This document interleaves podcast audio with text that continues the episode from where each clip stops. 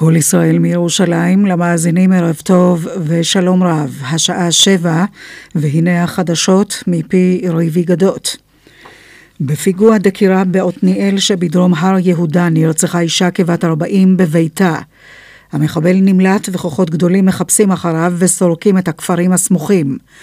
תושבי עתניאל נקראו להישאר בבתיהם. כתבנו דני זקן מוסר כי בשעת הרצח שהו בבית ילדיה הקטנים של האישה. הם לא נפגעו. נשיא ארצות הברית אובמה מברך על החלתו של הסכם הגרעין עם איראן ועל עסקת חילופי האסירים בין שתי המדינות, ואומר כי זה יום טוב משום שהוכח מה אפשר להשיג באמצעות דיפלומטיה, נחישות ותבונה. לדבריו נחסמו כל הדרכים של איראן להשיג פצצה גרעינית. עם זה עדיין יש חילוקי דעות עמוקים בין ארצות הברית לבין איראן. וושינגטון תמשיך לאכוף את העיצומים שהוטלו על טהרן בשל תוכנית הטילים הבליסטיים שלה. אובמה הדגיש כי יעמוד איתן מול האיומים הנשקפים מאיראן לישראל ולמדינות אחרות באזור. בדברים שנשא בבית הלבן פנה אובמה ישירות לעם האיראני ואמר כי יש לו הזדמנות ליצור כעת קשרים חדשים עם מדינות העולם. קודם לכן נמסר כי ארצות הברית הטילה עיצומים על 11 אישים וחברות הקשורים לתוכנית הטילים הבליסטיים של איראן. הממשל דחה את הטלת העיצומים עד שהמריא מטהרן מטוס ובו שלושה אסירים אמריקנים ששוחררו מכלאם. האפיפיור פרנסיסקוס ביקר בבית הכנסת המרכזי ברומא וקרא ליהודים ולנוצרים לשתף פעולה ולהילחם יחד באלימות ובתרבות המוות ברחבי העולם.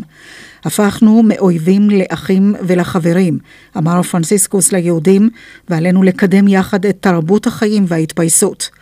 את דבריו סיים במילים שלום עליכם. כתבנו ברומא יוסי בר מוסר כי אלפיים הנוכחים בבית הכנסת קמו על רגליהם ומחאו כפיים לאפיפיור. בטקס השתתפו לצד רבנים מישראל ומאירופה גם בכירים בכנסייה הקתולית ונציגים של הקהילה המוסלמית. בית משפט השלום בראשון לציון האריך עוד בארבעה ימים את מעצרו של ראש עיריית אשקלון איתמר שמעוני, החשוד בעבירות שוחד ובעבירות מין. כתבתנו אורלי אלקלעי מוסרת כי הוארך גם מעצרו של חשוד אחר בפרשה. שוחררו בתנאים מגבילים שלושה חשודים ובהם מנכ"ל עיריית אשקלון חיים סופר. הם ישהו במעצר בית מלא במשך עשרה ימים. המשטרה קובעת כי לא התגבשה תשתית ראיות לעבירה פלילית נגד ראש עיריית מגדל העמק אלי ברדה. הוא נחקר באזהרה בחשד שהפר את החוק להגנת הפרטיות ופרסם מידע על חוב של מועמד מתחרה בבחירות לרשויות המקומיות לפני כשלוש שנים. התיק יועבר בימים הקרובים לפרקליטות מחוז הצפון כדי שתקבל החלטה סופית. ברדה בירך על הודעת המשטרה והביע ביטחון כי הפרקליטות תאמץ את המלצתה ותקבע שלא נפל במעשיו שום דופי. עורך החדשות רון נסיאל, התחזית, מיד. מתקדמים למחמי מים בגז של אמיסרגז ונהנים ממים חמים בלי הפסקה. לפרטים פנו לסניפי אמיסרגז או חייגו כוכבית 3626. אמיסרגז. והתחזית מחר ירידה של ממש במידות החום, יהיה אביך וינשבו רוחות עזות. בדרום יתחוללו סופות חול, בצפון הארץ ייתכן גשם מקומי קל, לקראת הערב הוא יתחזק. ביום שלישי גשם לפרקים בצפון הארץ ובמרכזה. ייתכנו סופות רעמים יחידות. בחרמון ירד שלג, יוסיף להיות אביך, בעיקר בדרום הארץ, ויהיה קר מן הרגיל בעונה. ביום רביעי ייחלש הגשם וייפסק, עדיין יהיה קר מן הרגיל. מידות החום החזויות בירושלים מ-12 מעלות בלילה עד 13 מעלות מחר בצהריים. בתל אביב מ-14 עד 16, בחיפה מ-13 עד 14, בצפת מ-8 עד 9, בבאר שבע מ-12 עד 17, ובאילת מ-14 מעלות בלילה עד 20 מעלות מחר בצהריים. זה סוף החדשות מכל ישראל. רשת ב' של כל ישראל כל החדשות, השידור הציבורי שלכם ובשבילכם. שבע וחמש דקות, אנחנו מיד uh, נגיש לכם כאן את דין ודברים, אבל תחילה עדכון ממוקד התנועה. ערב טוב לך, רויטל עמית. ערב טוב לך, קובי ברקאי, ולכם המאזינים. דרך 79 עמוסה משמשית עד ריינה, דרך 4 צפונה עמוסה ממחלף מורשה עד רעננה מרכז. בדרך החוף צפונה עמוס ממחלף גלילות עד יקום. דרך 5 עמוסה ממחלף גלילות עד מחלף ירקון. באיילון צפונה עמוס ממחלף חולון עד ארלוזורוב, באיילון דרומה ממחלף רוקח עד לגוארדיה. בגאה דרומה העומס ממחלף מורשה עד בר אילן, בגאה צפונה ממחלף השבעה עד מחלף מסובים. דרך אשדוד אשקלון עמוסה ממחלף אשדוד עד שתולים, ובכיוון ההפוך, מבית עזרא למחלף עד הלום. בדרך תל אביב ירושלים עמוס מלטרון עד שורש. מוקד התנועה של כל ישראל, עוד עדכונים, כוכבי 9550 מכל מכשיר טלפון. עד כאן. שטראוס מים. להתאהב במים מחדש זה למזוג מים איכותיים, מרעננים ומוגזים מתמי 4 בבל בר. ללגום ופשוט להתאהב. כוכבית 6944 שטראוס מים. להתאהב במים מחדש זה למזוג מים איכותיים, מרעננים ומוגזים מתמי 4 בבל בר. ללגום ופשוט להתאהב. כוכבית 6944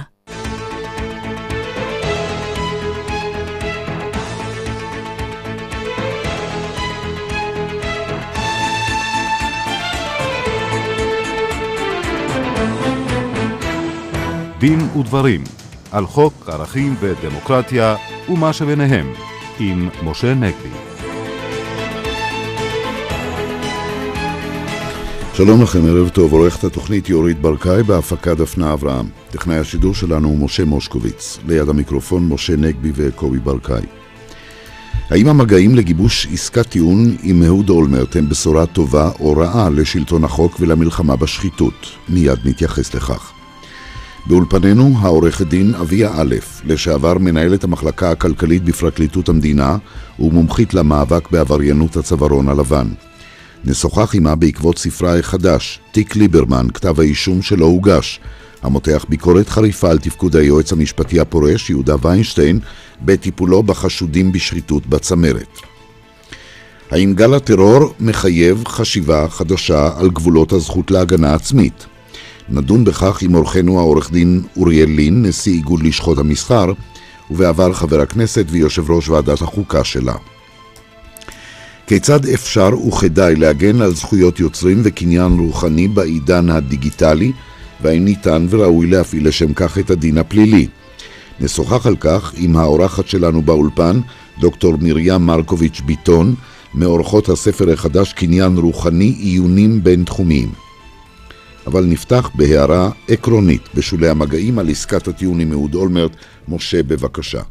אה, תראה קובי, צר לי לקבוע שהעסקת טיעון הזאת, אם היא אכן תיחתם ותתבצע במתווה שעליו אה, דיווח בסוף השבוע שעבר אה, כתבנו עמוס שפירא, לאמור שפרקליט המדינה כנראה מסכים לכך שעל כל התיקים התלויים ועומדים נגד אהוד אולמרט, גם אלה שכבר הסתיימו בהרשעה סופית, גם אלה שיש עליהם עדיין ערעור אה, בבית המשפט העליון, גם אותו תיק של שיבוש שעוד לא הוגש כתב אישום, אבל כמו שאנחנו יודעים, אה, יש לכאורה בסיס לכתב אישום אה, בנושא הזה, בהסתמך על אותן קלטות מפורסמות של שולה זקן. אם באמת על כל התיקים האלה הפרקליטות תסכים להסתפק בגזר דין של שנה וחצי מאסר, אה, וזאת בתמורה במרכאות לכך שאהוד אולמרט יודה להם, יודה בהם. אה, זה יהיה לא פחות בעיניי מאשר מכירת חיסול של שלטון החוק, של השוויון בפני החוק, הנפת דגל לבן של שלטון החוק והנפת דגל לבן מצד אותם אנשים שמופקדים על אכיפת החוק, קרי פרקליטות המדינה. מדוע אני אומר את זה? אני רוצה לצטט פה דברים שאמר מאיר שמגר, לשעבר נשיא בית המשפט העליון, עוד כשהוא היה יועץ משפטי לממשלה לפני יותר מ-40 שנה, בהנחיה שהוא הוציא לגבי מתי מותר ומתי אסור לעשות עסקת טיעון. ואמר מאיר שמגר, מותר לעשות עסקת טיעון קודם כל, רק כאשר יש קושי להוכיח את העובדות המבססות את האישום. אבל גם אז, אמר היועץ המשפטי מאיר שמגר, מותר לעשות את העסקה, אני מצטט, רק אם ברור בעליל שלא תהיה פגיעה באמון הציבור ולא תיווצר דיספרופורציה בין העבירות לבין העונש. עכשיו, אני רוצה לומר, שנה וחצי מאסר על ראש ממשלה לשעבר שהורשע בשוחד, במרמה, בהפרת אמונים ויודה בשיבוש אה, הליכי משפט, אני חושב שהמילה דיספרופורציה בין העבירות לבין העונש היא קטנה מדי. אגב, שמגר חזר על העמדה הזאת גם לאחר שהוא פרש מכס השיפוט. בשנת 2003 הוא אמר בריאיון לעמיתנו משה גורלי בהארץ, ואני מצטט, אמר שמגר, אני מתנגד לעסקות טיעון המונעות רק על ידי הרצון לסיים תיקים. אני מתנגד להסכמה לעונש בלתי סביר רק מאחר שהנאשם איננו מסכים לעסקה שבה ייגזר עונש חמור יותר. כאן מוקרב אינטרס ציבורי ראשון במעלה לטובת הלחץ לסגור תיקים. כל המוסיף גורע, כמו שאומרים. אני רק בכל זאת אוסיף ואומר שאני שומע כבר את הטענה אה, שצריך להקל עם אולמרט ולהתחשב בזכויותיו כראש ממשלה, בתרומתו למדינה. ואני אתן עוד ציטטה מעוד אדם שהיה גם שופט עליון וגם יועץ משפטי כמו שמגר, וזה חיים כהן המנוח, בפסק הדין שבו הורשע מנכ"ל משרד התעשייה לשעבר מיכאל צור בנטילת שוחד, ושם אמר השופט חיים כהן, עבירתו של בעל הצווארון הלבן, המקפיד על ניקיון בגדיו ומזניח את ניקיון כפיו, חמורה פי כמה. ואם כל מועלי המעל כן, ראשי מוסדות המדינה לא כל שכן. לא זו בלבד, אני מדגיש, אמר השופט חיים כהן, לא זו בלבד שאין בכל אותן זכויות שרכשו בעברם המזהיר כדי לשמש להם מליצי יושר, אלא אותן זכויות הופכות להם לקטגורים. אגב, אני רק אציין שמיכאל צור נידון על נטילת שוחד ל-15 שנות מאסר, פי עשרה מאותו עונש שעכשיו מדובר עליו באותה עסקת טיעון פוטנציאלית עם אה, אהוד אולמרט.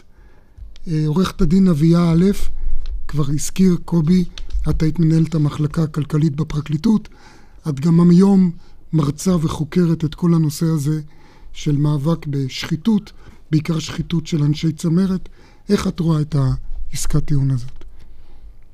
אני אומר קודם כל משהו כללי לגבי עסקאות טיעון, שאני מודה אישית, כהשקפת עולמי, אני לא כל כך מצדדת אותם, טוענים שזה הכרח במערכת המשפט שהיא עמוסה אה, וסובלת מלא מעט קשיים. אה, אבל בדרך כלל כשמגיעים לעסקת טיעון, הסדר כזה או אחר, אה, המניע המרכזי הוא באמת חיסכון, חיסכון בזמן שיפוטי. אה, הליכים, חיסכון בזמן בית המשפט, אה, ההליך המשפטי הוא יקר, הוא לוקח זמן, ויש, ואני חושבת שאם לא היו בכלל עסקאות טיעון, המערכת הייתה קורסת. הדבר השני שטוב בהסדר טיעון זה שיש הודעה, הודעה באלף, שהנאשם מודה. לא בית המשפט אמר ואז תמיד אפשר לטעון הוא טעה, לא התכוונתי, לא ההוא, אלא שהוא מודה. אבל אני חושבת ששני הטעמים האלה, שהם הטעמים המרכזיים בעריכת הסדר, לא כל כך מתקיימים במקרה של אולמרט. אה, ואני כרגע עוד לא מדברת על מחיר, המכירה הכוללת של מה נותנים ו, ומה מקבלים. לזכור כי... שהמשפטים כבר בעצם הסתיימו. בדיוק, זו הערה מאוד נכונה. השלב הוא מאוד מאוחר, הוא מאוד מאוחר, הוא רגע לפני שידור חוזר בטלנסקי. אנחנו אחרי הולילנד, כמעט כבר הכל מוכרע. אז אני לא רואה כל כך את הזמן השיפוטי ואת החיסכון הגדול בהליכים משפטיים. הדבר השני, שמדובר פה באישיות ציבורית. אז נכון שמוטלת מצד אחד על הכף ההודאה שלו, אבל מצד שני אנחנו כבר ראינו גם במקרים דומים, גם כשבית המשפט הרשיע, בעיקר כשמדובר מאולמרט, הוא יצא מפתח בית המשפט ואמר זוכתי. בטלנסקי, אה, ראשונטורס, מרכז השקעות סיבוב ראשון, לא במה הוא הורשע, מרכז השקעות, אלא זוכתי מה. הולילנד לא במה הוא הורשע, בכל זאת הוא הורשע בקבלת שוחד, חוות הזרע, בהפשרת קרקעות, גם כן סכום 60 אלף, זה לא משהו שהוא, אה, שהוא פינס, שהוא לא כלום, זוכי טימא. אז אני חושבת שבמקרה הזה, אני לא יודעת אם תהיה בכלל הודעה באלף. הדבר השלישי... ואם לא תהיה התכחשות אחר כך. אם לא תהיה התכחשות, והתכוונתי ל... ראינו את זה במקרה של פינטו, ש...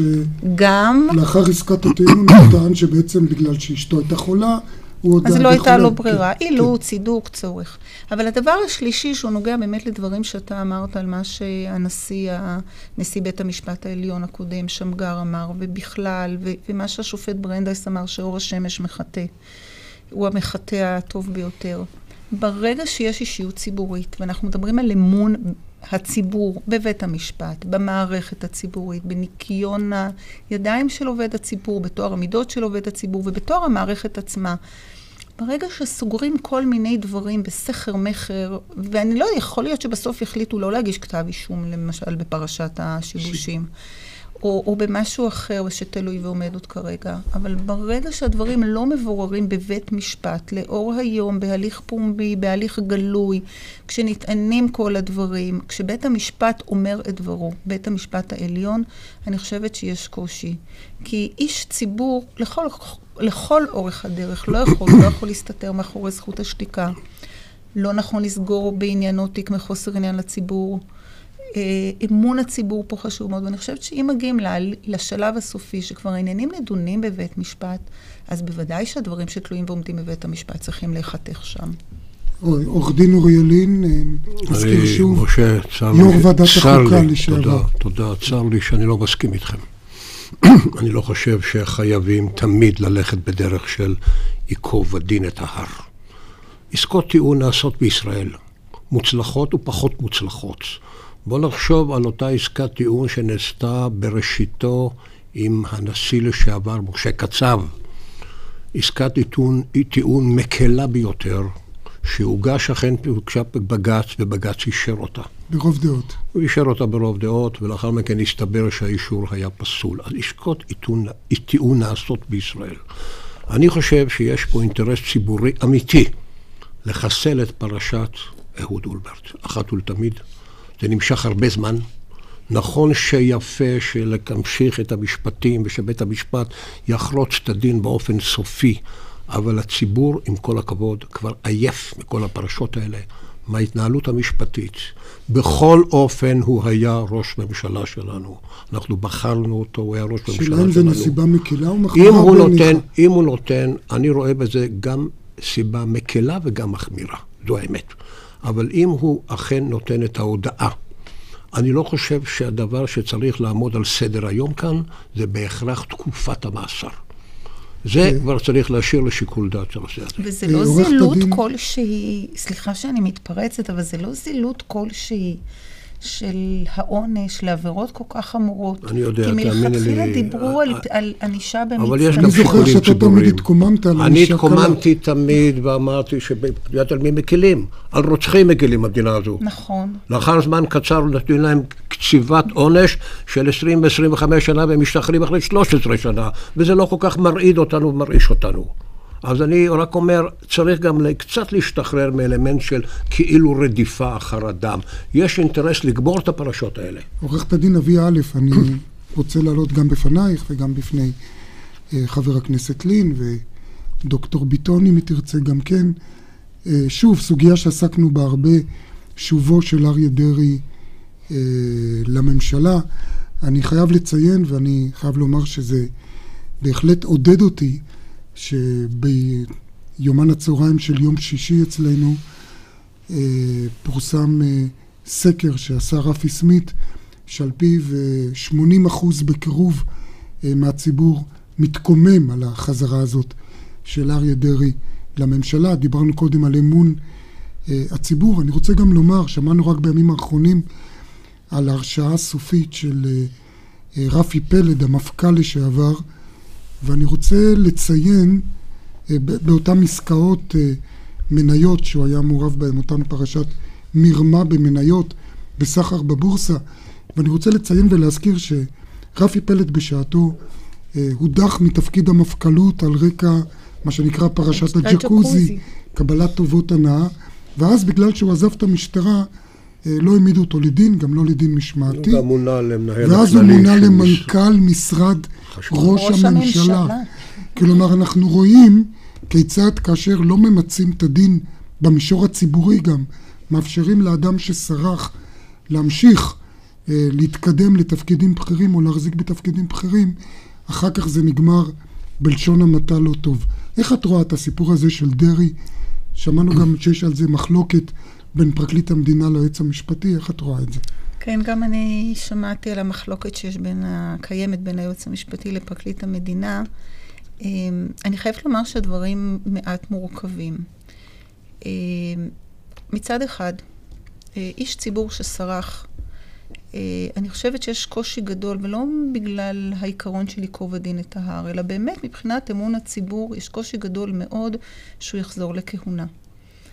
אה, מצד שני אומרים, לא ממנים פרנס על הציבור, אלא אחד כזה שקופת שרצים תלויה מאחוריו. זאת אומרת, שיהיה לו ממה לפחד. אה, זה מישור אחד שאי אפשר להתעלם ממנו.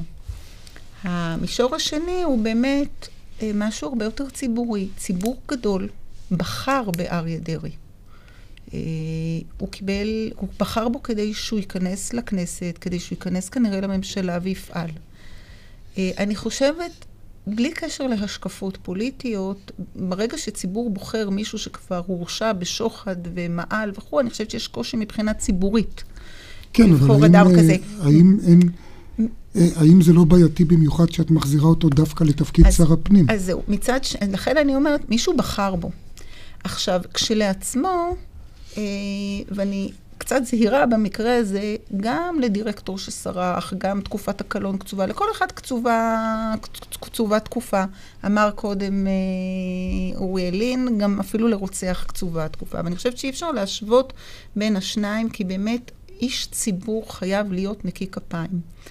שאריה דרעי יחזור לממשלה, ובעיקר, מה שאומרים, לזירת הפשע, יכול להיות באמת קושי בעיניי. משום ששם הוא עשה את הדברים שבגינם הוא הורשע. שם הוא למד לעשות את הדברים שבגינם הוא הורשע. ומעבר לאירוניה, אני חושבת שיש בעייתיות בנראות הציבורית, ובואו לא נשכח שכשמדברים על אמון הציבור, על טוהר המידות, על המאבק בשחיתות, נראות זה כל הסיפור. הרבה פעמים ההבדל בין אתיקה למשהו פלילי זה העניין של הנראות, כמה נפגע. הציבור. מצד שני, אני, אני חושבת לעצמי, יכול להיות שאנחנו במקום אחר לגמרי, יכול להיות שצריך ללכת לחינוך הציבור, שלא נגיע למצב שבוחרים אדם כזה, והוא מגיע. מתנגדים, אני, מחולך. אין לי אלא, בגלל העובדה הזאת, אני היום הולכת לבתי ספר תיכוניים וחטיבות ביניים ויסודיים, ומרצה, מרצה על דמוקרטיה, מרצה על שחיתות, כי אני חושבת ששם צריך להתחיל לחינוך. רק משפט אחד, אני חושבת שהקושי בחזרה של אריה דרעי ל...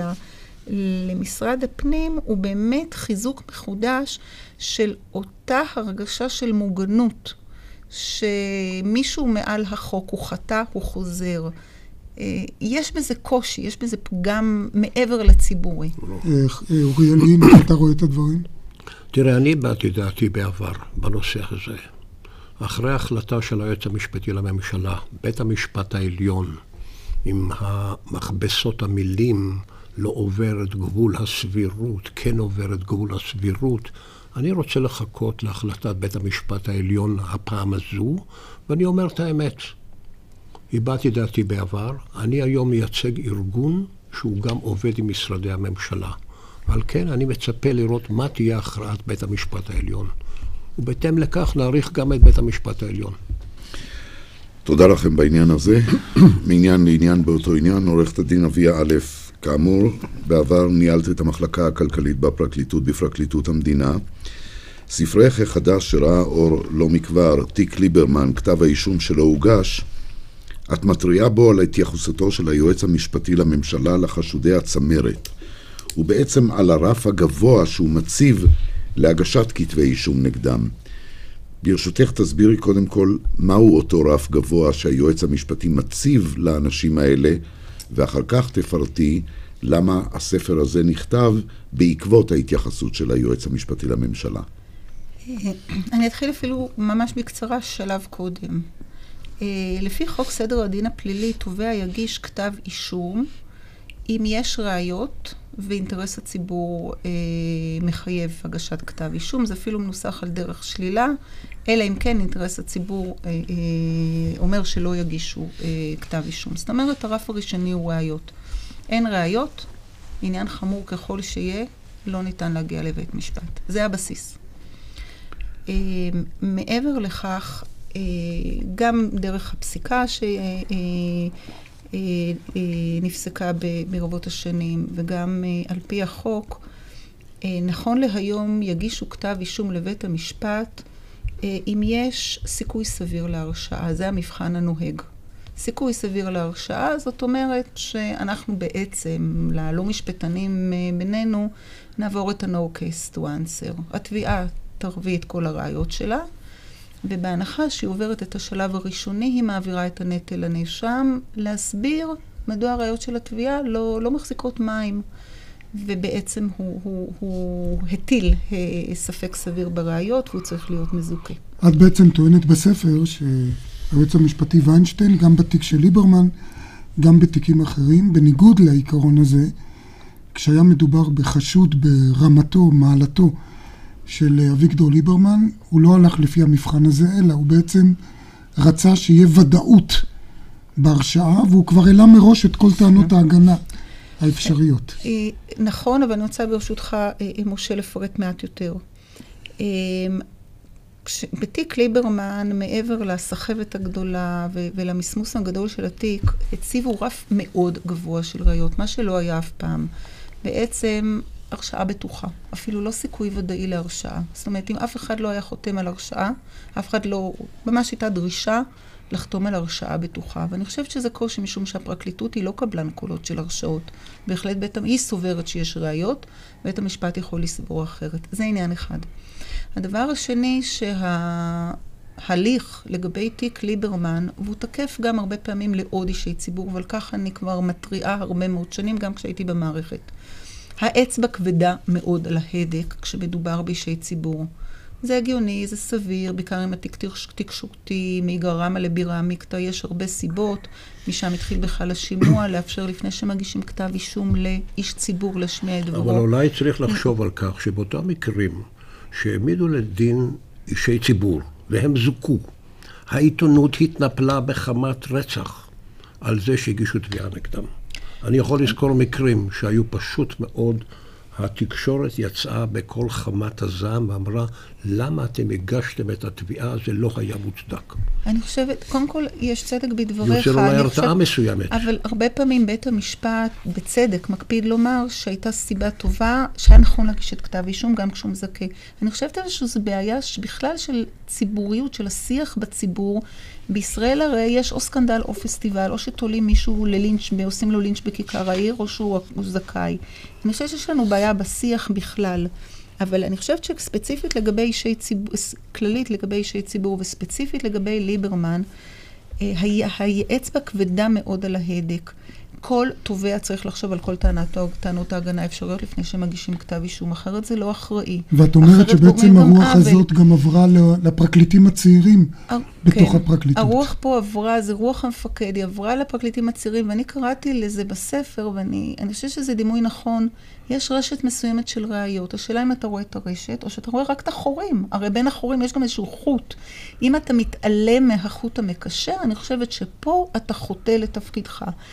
וספציפית לגבי ליברמן, אני, אני טיפלתי בהרבה מאוד תיקים בחיי, עשרות אם לא מאות או יותר תיקים. בשום מקום לא ביקשו ודאות מוחלטת להרשעה מראש, אף אחד לא יכול להתחייב. אה, לדבר לא, לא הזה. לא, לא, אני רק רציתי לומר שבהרבה מקרים התקשורת יצרה הרתעה בפני הגשת תביעות נגד אישי ציבור כשהם זוכו, הסתערו נכון, ואמרו אתם חייבים להתפטר וכל הדברים הקשורים בכך. יש גם מי שהפעיל את התקשורת, מן הסתם. בדיוק, יש גם אנשים שהפעילו. אני חושבת שהדברים האלה גורמים לאפקט מצנן, אם לא אפקט מקפיא, ועוול אחד לא מתקנים בעוול אחר. איך את חשה, אה, אה, עורכת הדין אבי א', ואני כבר אומר ש... אני חושב שהספר שלך הוא ספר מרתק, ואני ממליץ לכל אדם ששלטון החוק קרוב לליבו, והשוויון בפני החוק, אה, שיקרא אותו, ואני ממליץ עם כל הצניעות גם ליועץ המשפטי הבא אה, לקרוא אותו. אבל איך את רואה באמת את המינוי של אביחי מנדלבליט שכמו שאנחנו יודעים גם הוא שנוי במחלוקת וכרגע תלוי ועומד בבג"ץ. אה, לגבי המינוי של היועץ המשפטי החדש, כי הרי המינוי אושר, כן. רק כשהעניין תלוי ועומד בבג"ץ, אני יכולה לומר מספר דברים. ראשית, מעשיו יקרבו ומעשיו ירחקו. אני אומרת את זה מראש, משום שאין לי שום דבר בעד או נגד אה, אביחי מנדלבליט, יש לו הרבה זכויות. אה, גם שמעתי על דברים שהוא עשה, מכירה את הדברים שהוא עשה. אני חושבת שיש פה שני קשיים אולי. אחד, הסיפור של היעדר כל צינון, שאומנם לא קבוע בחוק, אבל לעבור ישירות מפוזיציה פוליטית בעצם, שהפוליטיקה היא אינהרנטית לתפקיד. הוא היה מזכיר הממשלה. הוא עשה עבורה דברים לראש התביעה, שאמור להיות שומר הסף ולהתריע בפני דברים, הוא יועץ משפטי של הממשלה, לא במובן הקונסיליארי. מבחינת מראית פני הדברים לפחות זה... זה קצת בעייתי. אני מודה שגם דבר נוסף שאותי הטריד, אה, ואני מקווה שהוא לא נכון, זה היה אותו רחש בחש שהיה לקראת המינוי. שכשהוועדה התכנסה לדון במינוי של היועץ המשפטי, כל הפגישות עם גורמים פוליטיים וכדומה. שרת המשפטים שנפגשה עם חברי הוועדה. לדוגמה, זה בעיניי, זה כן. בעיניי מוקשה עוד יותר, אבל כמו שאמרתי, מעשיו יקרבו, מעשיו ירחקו. ומעשי בג"ץ, כמובן, שעוד כן. עומדים בדרך. אני מאוד מודה לך, עורכת הדין אביה א', כאמור, ספרך, תיק ליברמן, כתב האישום שלו הוגש, מרתק ומעניין. תודה. אנחנו באיחור של דקה עוברים אל uh, ריבי גדות כדי לשמוע את עדכון החדשות. ערב טוב. תודה וערב טוב, אה, קובי ברקאי. שלום למאזינים. הנה הכותרות. בפיגוע דקירה בעתניאל נרצחה אישה כבת 40 בפתח ביתה, בעת שילדיה הקטנים שהו בבית. המחבל נמלט ונמשך המצוד אחריו. נשיא ארצות הברית אובמה משבח את הסכם הגרעין עם איראן, שנכנס לתוקפו ואומר כי נחסמו כל הדרכים לפני טהרן להשיג פצצה גרעינית. הוא הדגיש כי ימשיך לעמוד איתן מול האיומים הנשקפים מאיראן לישראל ולמדינות אחרות באזור. האפיפיור פרנסיסקוס קורא ליהודים, אחינו וחברינו, במהלך ביקור בבית הכנסת המרכזי ברומא. בנאומו אמר כי היהודים והנוצרים צריכים לשתף פעולה ולהיאבק יחד באלימות ובתרבות המוות ברחבי העולם. הוא ערך עוד בארבעה ימים מעצרו של ראש עיריית אשקלון איתמר שמעוני, החשוד בעבירות שוחד ובעבירות מין. התחזית מחר ירידה של ממש בטמפרטורות, יהיה אביך וינשבו רוחות הזאת. בצפון ירד גשם קל והוא יתחזק לקראת הערב. עד כאן. ליגת העל בכדורגל. מכבי חיפה, מעודדת מניצחונה בגביע על ביתר ירושלים, מארחת את הפועל רעננה, שניצחה אף היא בגביע ואפילו בקלות את הכוח עמידה רמת גן. עמית פלטקביץ' ישדר מחיפה. יום ראשון, שמונה וחצי, רשת ב'. ביום חמישי בקולנוע, ספוטלייט, מועמד לשישה פרסי אוסקר, כולל הסרט והבמאי הטובים ביותר. המבקרים יוצאים מגדרם. יצירת מופת, סרט מבריק, ספוטלייט, בקולנוע. אני לא יכולה, אני כבר לא יכולה. הקול שלך, הקול הזה שלך. תקשיב, אני מעבירה תמונה עכשיו בפרטי. ככה זה עובד. מתחילים שיחה אנונימית ומעבירים תמונות רק בפרטי. לבמי, 1 900 50 50 50 לבמי, תמונות בפרטי עכשיו. חייגו, 1 900 50 50 50 תגיד, אבי, גם כשאנחנו בחופשה אתה כל הזמן בטלפון? אולי תעשה משהו מועיל? מה את רוצה? אני עושה משהו מועיל מאוד. בדיוק הפעלתי את האיי רובוט מהטלפון, שיהיה לנו בית נקי כשנחזור. כן. מה אתה חושב, שעשו אותי באפליקציה? אתה שוב בפייסבוק. נשבע לך, אני מנקה את הסלון. טוב, טוב, אז אני בלובי של המלון. לבד. לא, אל תלכי. מהיום תגידו היי לאיי רובוט החדש, עם שליטה מלאה מהטלפון החכם שלכם. איי רובוט החדש, להזמנות כוכבית 3055, איי רובוט. דיור מוגן או להישאר לבד בבית? רגע לפני שאתם מחליטים, אני מזמין אתכם לחמישה ימי אירוח ברמה של חמישה כוכבים בדיור המוגן שלנו, בית גיל פז בכפר סבא. מה צריך לעשות? להתקשר, לבוא, להכיר אותנו, לקבל דירה מרוהטת, להתרווח, ליהנות מכל פעילויות התרבות, מהבריכה, מהחוגים ומהארוחות המפנקות. לי אין ספק שתרצו להישאר. לאירוח מלא בגיל פס בכפר סבא התקשרו 1-700-55-70-80 שליטת המוח בגוף נקראת ביפן נוריוקו. באמצעות המוח שולטים היפנים על לחץ הדם, על האצת חילוף החומרים, על שריפת השומנים. זו גם הסיבה לכך שהיפנים אוכלים יותר מאיתנו ונשארים רזים. כאן נמרוד גוברין, נמאס לכם להילחם במשקל? בואו ללמוד את הסוד היפני. לשישה מפגשים וליווי צמוד, תרדו במשקל ללא דיאטה. חפשו בגוגל הסוד היפני. הסוד היפני. או התקשרו, 1-800-60-10-60. מזגני סמסונג, קונים ב...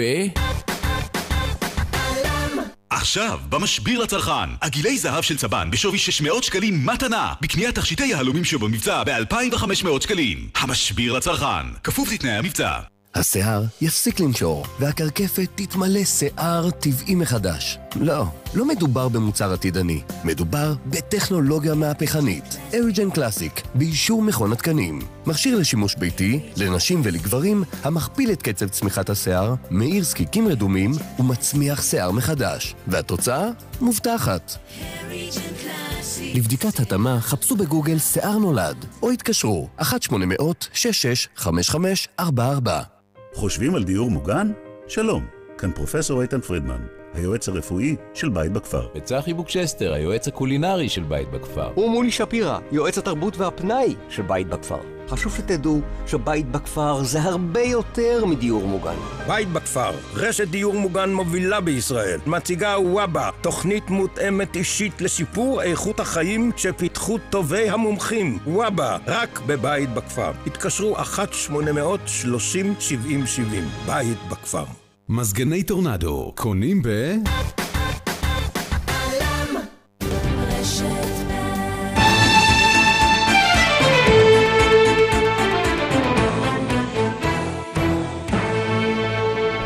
24 דקות לפני שמונה שבנו לדין ודברים ועכשיו לאורחנו עורך דין אוריאל לין. כיום נשיא איגוד לשכות המסחר, בעבר חבר כנסת ויושב ראש ועדת החוקה. עורך דין לין, אתה קורא לחיזוק והרחבה של הזכות להגנה עצמית.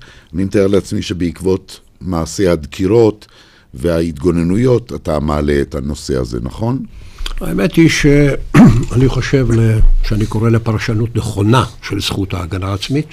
כי זכות ההגנה העצמית טבועה היום בחוק. ואני אומר בעוונותיי רבים, בהיותי יו"ר ועדת חוקה, אני הייתי זה שיזם את תיקון מספר 37 לחוק העונשין. מה שהיה אז, הייתה זכות הגנה שהוגדרה בפינל קוד המנדטורי. ושם אמרו ככה, אתה רשאי להחזיר למי שתוקף אותך, להגן על עצמך, אבל בתנאי שלא תגרום לו רעה שהיא חלילה עולה על הרעה שהוא יכל לגרום לך. זאת אומרת, בעצם דרשו מאדם שהוא מותקף, מצב בלתי אנושי, שהוא צריך למדוד מה הרעה של התוקף רצה לגרום לי, ואסור לי לגרום מעבר לכך. אמרנו לא. אנחנו נשנה את זה. זכות ההגנה העצמית צריכה להיות כזאת, שהסיכון מועבר לתוקף ולא למותקף. ברגע שאדם מותקף, הוא זכאי בהחלט להגן על עצמו. הוא לא יכול בדיוק לחשב מה הנזק שהתוקף יכל לגרום לו. הסיכון חייב להיות מועבר לתוקף ולא למותקף. עכשיו, מעבר לזה, אני רוצה לומר שיש בזכות ההגנה העצמית לא רק זכות של הגנה עצמית על אדם על עצמו או קרובי משפחתו, אלא גם על זולתו. זאת אומרת, אם למשל אני עכשיו אקח מצב שהוא קורה ומתרחש אצלנו בימים אלה. אדם תוקף מתוך ניסיון להרוג בני אדם. הוא לא הצליח, והוא בורח מזירת הפשע. ראוי על פי ההגדרה הזו לירות בו ולהורגו. כלומר, אם ניקח את האירוע ש... הנורא ששמענו עליו עכשיו בעתניאל הערב, אתה אומר שאם אזרח עכשיו אה, רואה את אותו מחבל שמתנהל אחריו מצוד, וגם אם לא נשקפת סכנה, המחבל לא רואה, לא רואה אותו, אתה היית נותן לו סמכות חוקית, גם אם הוא אזרח, אה, סמכות החוקית, משה, כן. קיימת היום, אבל אני רוצה להגדיר מתי. אם אותו מחבל תקף והרג בני אדם, או ניסה להרוג בני אדם, הוא מהווה סכנה שהוא יהרוג בני אדם אחרים.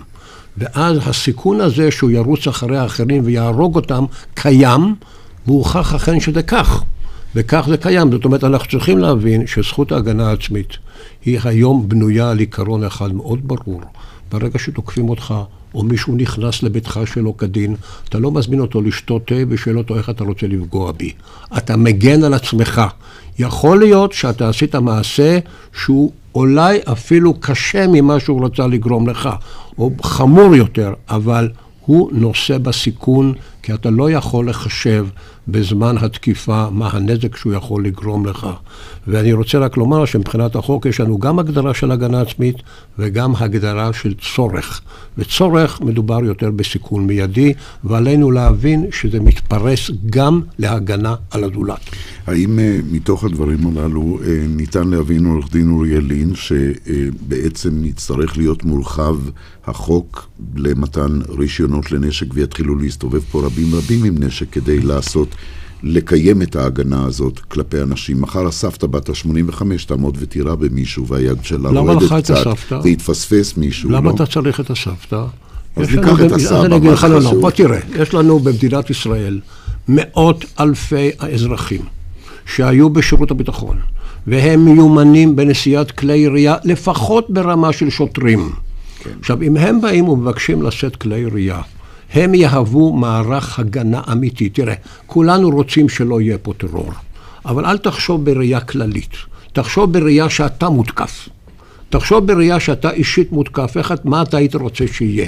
אתה לא היית רוצה שיהיה לך נשק להגן על עצמך? הייתי רוצה שתהיה סבתא שתגן עליי. יכול להיות, אבל מה הבעיה שלנו? שכל אחד מאמין בתור שלא, נציג הסבאים פה. כל אחד מאמין שלא זה לא יקרה.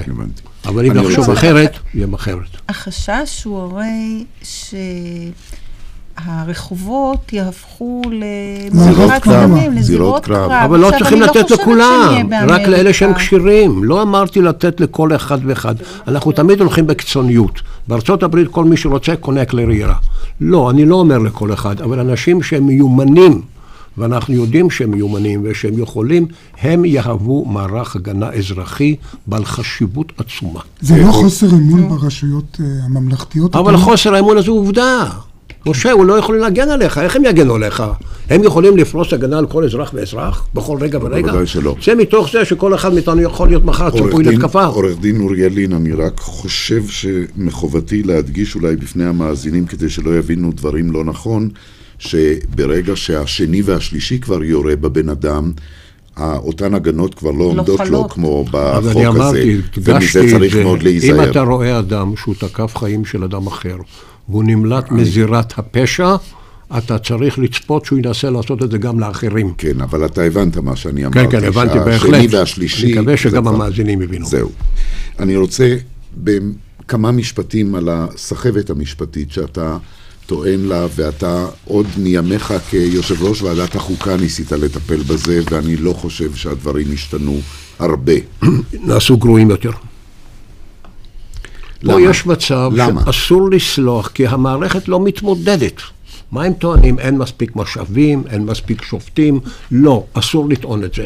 יש פה את האזרח, יש פה את האנשים שמתדיינים, חייבים להוציא החלטות תוך תקופת זמן סבירה. שמונה שנים, עשר שנים, 12 שנה, זה לא בא בחשבון, זה הורס את מערכת הצדק שלנו, וזה גם פוגע קשה איך- אבל באחרים. איך עושים את זה? ואפשר לשפר את סדרי הדין. תפסיקו לכתוב פסקי דין של 500 עמוד, או 200 עמוד, או או 100 אלף עמוד. עמוד, כמו בפרשת אולמרט. בסדר, בדיוק בסדר. זה לא יכול לבוא בחשבון, צריכה להיות משימה ברורה, מרוכזת, ולהשיג את המטרה. אני, אני רוצה להגיד משהו, אה, אוריאל לין. אה, בזמנו ניסו ב- בבתי החולים להתגבר על העומס והצוואר בקבוק של הניתוחים על ידי משמרת שנייה ושלישית שהפעילו כל הזמן. נדמה לי שכשמאיר שטרית היה שר המשפטים, הוא ניסה לעשות משמרת שנייה בבתי המשפט. מה קרה עם זה? זה ממשיך? זה בוטל? המערכת היא- הייתה התנגדות גדולה אינה מתמודדת, המערכת לא מתמודדת, זו אחריות של שר המשפטים או שרת המשפטים, מנהל בית המשפט, וגם נשיא או נשיאת בית המשפט העליון. הם לא מתמודדים, הם כשלו במשימה הזו. הייתה התנגדות לכך, כן, משום שזה לעצמי. מחייב עורכי דין לבוא אחרי. הצהריים, פרקליטים, עורכי דין פרטיים. אה, שופטים לא כל כך ששו להיות במשמרת שנייה. וגם צריך לזכור שצריכים עוד שופטים בשביל העניין הזה. כן, צריך עוד הרבה, צריך עוד פרקליטים ועוד שופטים. עורכי דין, אני חושב, יש מספיק פרטיים, לא? כן. תודה רבה, עורך דין אוריאל לין. אנחנו יוצאים לעוד הפסקת פרסומת, ומיד אחר כך אל האורחת השלישית והאחרונה בתוכנית. עוד מימי הטיול שאחרי הצבא, התאהבת בכפר הדייגים בוטיאבה. המראות, החוויות, האנשים. הבטחת לעצמך שיום יבוא ותחזור להתנדב שם. היום, כשאתה מיליונר, רק דמיין כמה תוכל לשנות. תוכל להתקין בכפר תשתיות ראויות, מים, חשמל, בתי ספר למען ילדי בוטיאבה הקטנים, או... או שתקנה לעצמך יאכטה. לוטו, מה יסדר לך את החיים? חושבים על דיור מוגן?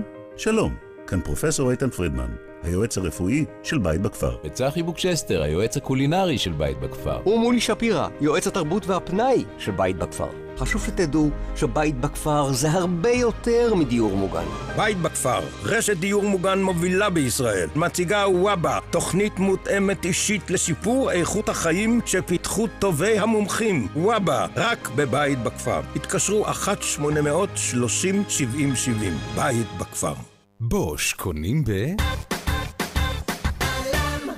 אוהבים להתקרבל עם ספר במיטה? לאור הצלחת הספר לילה במתנה מאת מנכ"ל הולנדיה אבי ברססט, מהדורה נוספת, וחברי מועדון סטימצקי מקבלים גם מתנה חגיגית, כרית קריאה בהולנדיה בשווי 200 שקלים. כן, מתנה. פרטים בפייסבוק סטימצקי.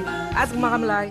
דלתות פנדור, דלתות הפנים הטובות והדקורטיביות בישראל.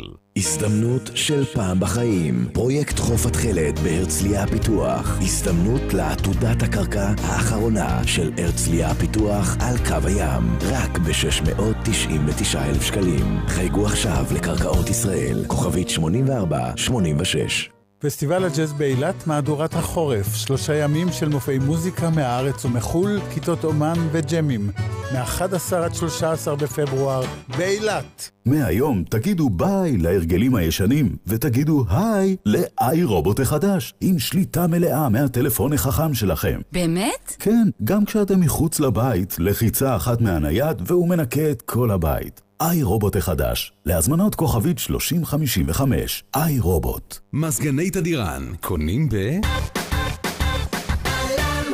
מרינה! לוקחים עלי חסה, עגבניות שרי, רצועות פלפל, והכי חשוב, הפטריות של מרינה, שמוסיפות את הדיאטה והטעם. מרינה, מרינה, מרינה. מרינה, עושה קסמים במטבח. עכשיו בפנדור, משדרגים את הבית ביום אחד. דלתות למינטו מ-1380 שקלים כולל הכל. כפוף לתקנון. פנדור, חברת הדלתות הגדולה בישראל.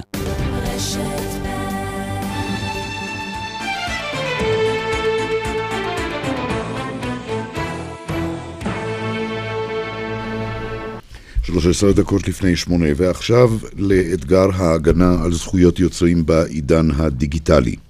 קניין רוחני, עיונים בינתחומיים. זו כותרת ספר חדש שאת ערך, דוקטור מרים מרקוביץ' ביטון מאוניברסיטת בר אילן, יחד עם דוקטור ליאור זמר. מרים, אתם מראים בו שלהגנה על הקניין הרוחני יש השלכות החורגות מהמישור הכלכלי. בשתי מילים, מהו אותו קניין רוחני ולמה זה חורג גם מהמישור הכלכלי לכיוונים אחרים. אז דיני הקניין הרוחני, קודם כל תודה רבה על ההזמנה. דיני הקניין הרוחני הם מקבץ של דינים שמנסים לבוא ולהתמודד עם השאלה של ההגנה המשפטית על יצירי רוחו של האדם. למשל יצירות, המצאות, סימני מסחר, אמצעים שבהם אנחנו ממתגים מוצרים וכולי. ומה שהספר הזה מנסה לבוא ולעשות, הוא לבוא ולהציע שיש היבטים שחורגים מההקשר של קניין רוחני כנכס כלכלי, מנסה לבוא ולהציע שיש אה, אה, אה, תחומים שונים שכדאי להידרש אליהם ביחס לדיני הקניין הרוחני. להציע מבט בין-תחומי עמוק יותר. למשל, למשל, למשל אתם מראים, יש השלכה כמובן על כל הנושא של חופש הביטוי.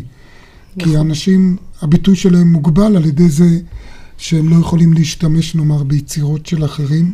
מצד שני, אם לא נגן על הקניין הרוחני, יכול להיות שלא תהיה מוטיבציה. ליצור. לאנשים להתבטא וליצור. נכון, אז הספר נוגע בהרבה מאוד היבטים, חלק מההיבטים שגם אני נוגעת בהם במאמר שלי, הם היבטים של חופש ביטוי, מצד אחד הדין מתמרץ יצירה של יצירות, מצד, ש... מצד שני זה מס כבד מאוד על ביטוי של אחרים, והספר הזה באמת בא ומנסה להתמודד עם כל האתגרים האלו, קבוצה מאוד טובה של חוקרים מהארץ וגם מחו"ל אפילו. שעסקו בהיבטים שונים. המאמר שלי מבקש להתמודד עם השאלות של שימוש מוגבר באמצעים פליליים, באמצעי אכיפה כן, פלילית. ופה באמת הייתי רוצה... בהקשר הזה. דווקא נגד. דווקא נגד שימוש מוגבר באמצעי אכיפה פלילית. ב-2008 התקבל בישראל חוק זכות יוצרים מ-2008 החדש, שבא ועשה, עיצב מחדש את דיני זכויות יוצרים בישראל, והוא כולל פרק עונשי שמגלם את ההסדרה הפלילית שהייתה בזמנו בישראל. אז בוא נגיד קודם כל, העונשים כבדים. העונשים המקסימליים בחוק הם די כבדים, הטווח של המאסרים הם בין שלוש שנים לחמש שנות מאסר, הקנסות נעים בין מיליון שבע מאות חמישים אה, שקלים לשניים וחצי מיליון שקלים, שהם עונשים די כבדים למפרים על בסיס מסחרי של אה, זכויות יוצרים. ואני חושבת שזה מאוד מאוד בעייתי בסביבה שאנחנו חיים בה. למה? אה, ראשית... זה ללא הוכחת נזק. לא, לא, זה הדין לא, הפלילי. הדין, הדין הפלילי לא מתייחס פה לשאלה של אה, נזקים, אלא יותר לעצם ביצוע פעולות של עשיית עותקים מפרים, ייבוא של עותקים מפרים. מצד שני אנחנו יודעים שמאוד קל היום עם האינטרנט וכולי נכון. להעתיק. אז- האם זה לא הגיוני שקבעו עונשים מאוד כבדים כדי להרתיע כשזה כל כך קל? אז מה שאני מנסה לומר בפ, בפרק הזה, בספר שעוסק בנושא, אני לא מקל הראש חלילה או מנסה לפגוע בבעלי זכויות. ההפך, אני מנסה לבוא ולומר שהשימוש בכלי האכיפה האלה הוא לא יעיל, ממספר סיבות. הסיבה המרכזית היא שהנורמות החברתיות שמתהוות סביב הפרות של זכויות יוצרים, לצערנו, הן שזו פעילות שהיא, שאין בה דופי מוסרי למעשה. כלומר, מכירים- רוב הציבור רואה את זה כלגיטימי לגמרי. כלגיטימי. זה לא משהו שמקביל בעינינו לגניבה של קניין מוחשי. ואני כולנו חושבת... מכירים את זה מהעתקות של נכון, יצירות מסרטים, מוזיקליות. מה- שיתוף קבצים, סרטים, מוזיקה, ולצערנו זה הפך להיות משהו טלוויזיה. שכיח מאוד, נכון. אה, ולכן, אה, מעבר לזה, אני גם חושבת שהשימוש בדין הפלילי יש לו אפקט מצנן, או מקפיא, הייתי אפילו אומרת, ביחס לחופש ביטוי, הגנה של שימוש הוגן. ברגע שאני באה ומפלילה הרבה מהפעולות האלה, אנשים יחשבו עשרות פעמים לפני שהם יעשו שימוש ביצירות, וזה דבר שאני לא הייתי רוצה אה, אה, להטיל ביחס לביטוי. אני לא רוצה להטיל מס כל כך כבד על ביטוי. מעבר לזה, גם אנחנו רואים ניסיון במדינות אחרות, גם הניסיון האמריקאי, ניסיון בינלאומי במדינות אחרות, הוא שאכיפה פלילית לא מוכיחה את עצמה מבחינת יעילות.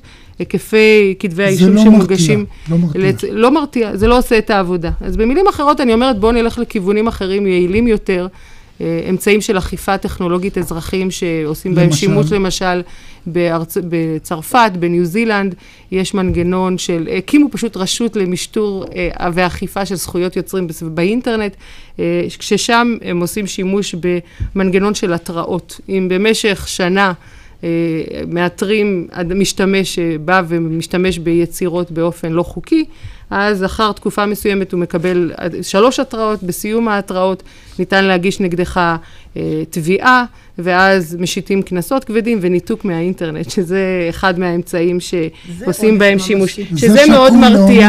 למרות שאפשר לחמוק מזה, בוא נגיד שלא כל כך קשה לעקוף את האיסורים האלה. מעבר לזה, אני גם אומרת שצריך לבוא ולעשות שינוי והתאמה של דיני זכויות יוצרים. הרחקנו לכת. דינים שהתחילו עם זכות ליצור עותקים למשך 14 שנים, הפכה להיות זכות שהיא למשך אה, חיים של יוצר, 70 פלוס שנה אחרי 70 מותה, כן. מותו, פלוס רשימה ארוכה מאוד של זכויות בלעדיות שמרחיקות לכת, היקף הגנות מאוד מצומצם, בתי משפט שלא נותנים הגנות באופן נדיב, וזה כשלעצמו גם מאוד uh, בעייתי. והדבר האחרון שאני אומרת שכדאי לעשות הוא פעילות חינוכית והסברתית, מתקשר למה שאביה אביה. אמרה לפני כן ביחס לנורמות, לצערנו, ה...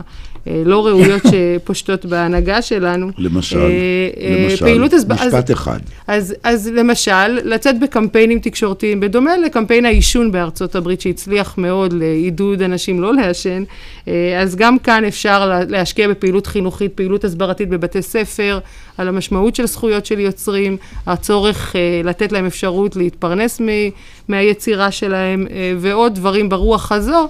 ולא ללכת לכיוונים הפליליים שאני חושבת שההשלכות שלהם עשויות להיות מרחיקות לכת. עסקת גם בנושא של תרופות, שזה אחד הדברים החשובים ביותר בזכויות יוצרים.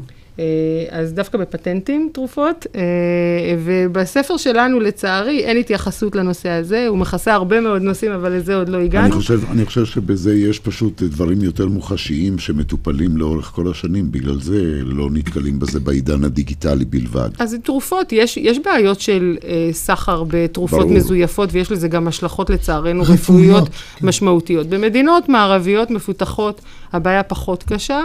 היא קיימת, אבל היא לא בהיקפים, אני חושבת, תראי, שצריכים אני- להדאיג אותנו. את מדברת על העניין החינוכי, ואני תמיד אומר, בוא לא נשכח שגם הפעלת החוק, זה, יש לזה אפקט חינוכי. נכון. אתה שם אות קין פלילי.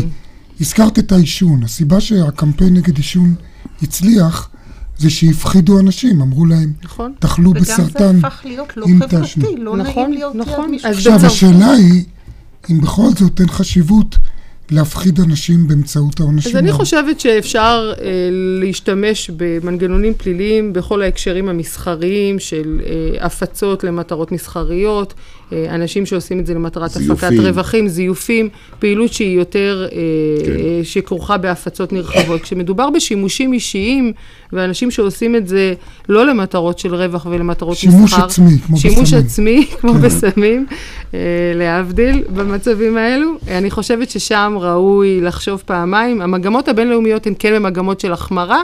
אני לא חושבת שזה אה, ראוי, וזה כיוון שלדעתי לא כדאי אה, להמשיך ללכת בו אה, באופן עקרוני. תודה רבה לך. תודה. אני מודה לכם מאוד, עורכי הדין אביה א' ואוריאל לין, לך הדוקטור מרים מרקוביץ' ביטון, לעורכת התוכנית אורית ברקאי ולמפיקה דפנה אברהם. הטכנאי שלנו הוא משה מושקוביץ, באולפן היינו משה נגבי וקובי ברקאי. ניתן להאזין לתוכנית באתר רשת ב' וביישומון של כל ישראל. נשוב בשידור חי של דין ודברים ביום ראשון הבא. שלום לכם וערב טוב.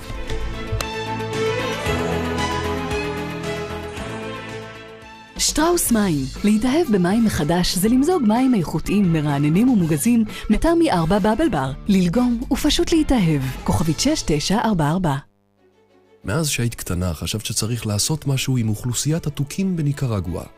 היצורים הקטנים והחמודים האלה, הם עלולים להיעלם מהעולם אם לא נעשה משהו. ועכשיו, כשאת מיליונרית, רק דמייני מה את יכולה לעשות. את יכולה לדאוג להם לשמורות טבע רחבות ידיים, או להביא את טובי הווטרינרים שיבטיחו להם את הטיפול הטוב ביותר, או... או שתקני וילה, על הים. לוטו, מה יסדר לך את החיים? צריכים להעביר מסמכים לביטוח הלאומי? למה שלא תתקתקו אותם?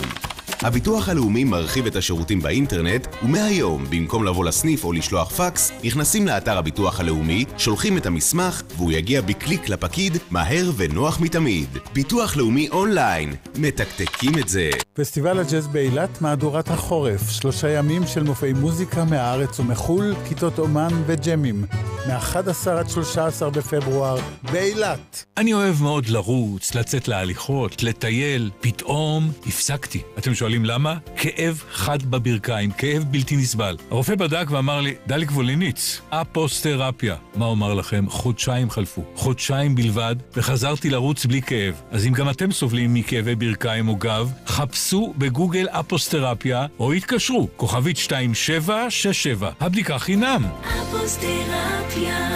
כוכבית 2767. סקר דעת קהל בעבור המבחן של המדינה בדק ומצא שלושה מכל ארבעה בעלי דעה בחרו דלתות פנדור. דלתות הפנים הטובות והדקורטיביות ביותר בישראל. שלום, כאן מירי נבו. כשסבלתי מהברך, המליצו לי על מגה גלופלקס פאסט. וכשניסיתי, הרגשתי השפעה בתוך שבוע. היום, גם אני ממליצה. מגה גלופלקס של אלטמן, תוסף התזונה המוביל בישראל למפרקים. אלטמן, בריאות לכל שלב בחיים. סימנס קונים ב... משרד רואי חשבון שלום? שלום, אני רוצה להקים עסק וזקוק לרואה חשבון. אין בעיה. לפני הכל אתה צריך למלא טופס הכרת לקוח. איזה טופס? פניתם לעורך דין או לרואה חשבון לקבלת שירות עסקי? על פי החוק לאיסור הלבנת הון, אתם נדרשים למלא טופס הכרת לקוח טרם קבלת השירות. למידע נוסף, היכנסו לאתר משרד המשפטים justice.gov.il הממונה על נותני שירות עסקי, משרד המשפטים. החלטת לנסות לממש את הזכויות הרפואיות שלך לבד? חשוב שתדע, לבנת פורן מכפילה את הסיכוי שלך לקבל את הכסף המגיע לך. אז אל תתפשר. תתקשר. כוכבית 2468 חברת לבנת פורן.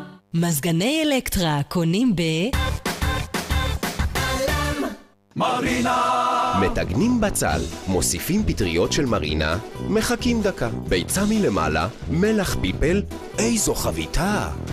מרינה, מרינה, מרינה. מרינה עושה קסמים במטבח. סקר דעת קהל בעבור המבחן של המדינה בדק ומצא שלושה מכל ארבעה בעלי דעה בחרו דלתות פנדור. דלתות הפנים הטובות והדקורטיביות ביותר בישראל. 50% הנחה, 100% בטוחים. מצטרפים ל-yes ומקבלים 50% הנחה לארבעה חודשים. כוכבית 2080. יס. על המסלול שבמבצע וכפוף לתנאיו. רשת ב' של כל ישראל. אנו עוברים עתה אל הטלוויזיה הישראלית, הערוץ הראשון, לשידור מהדורת מבט.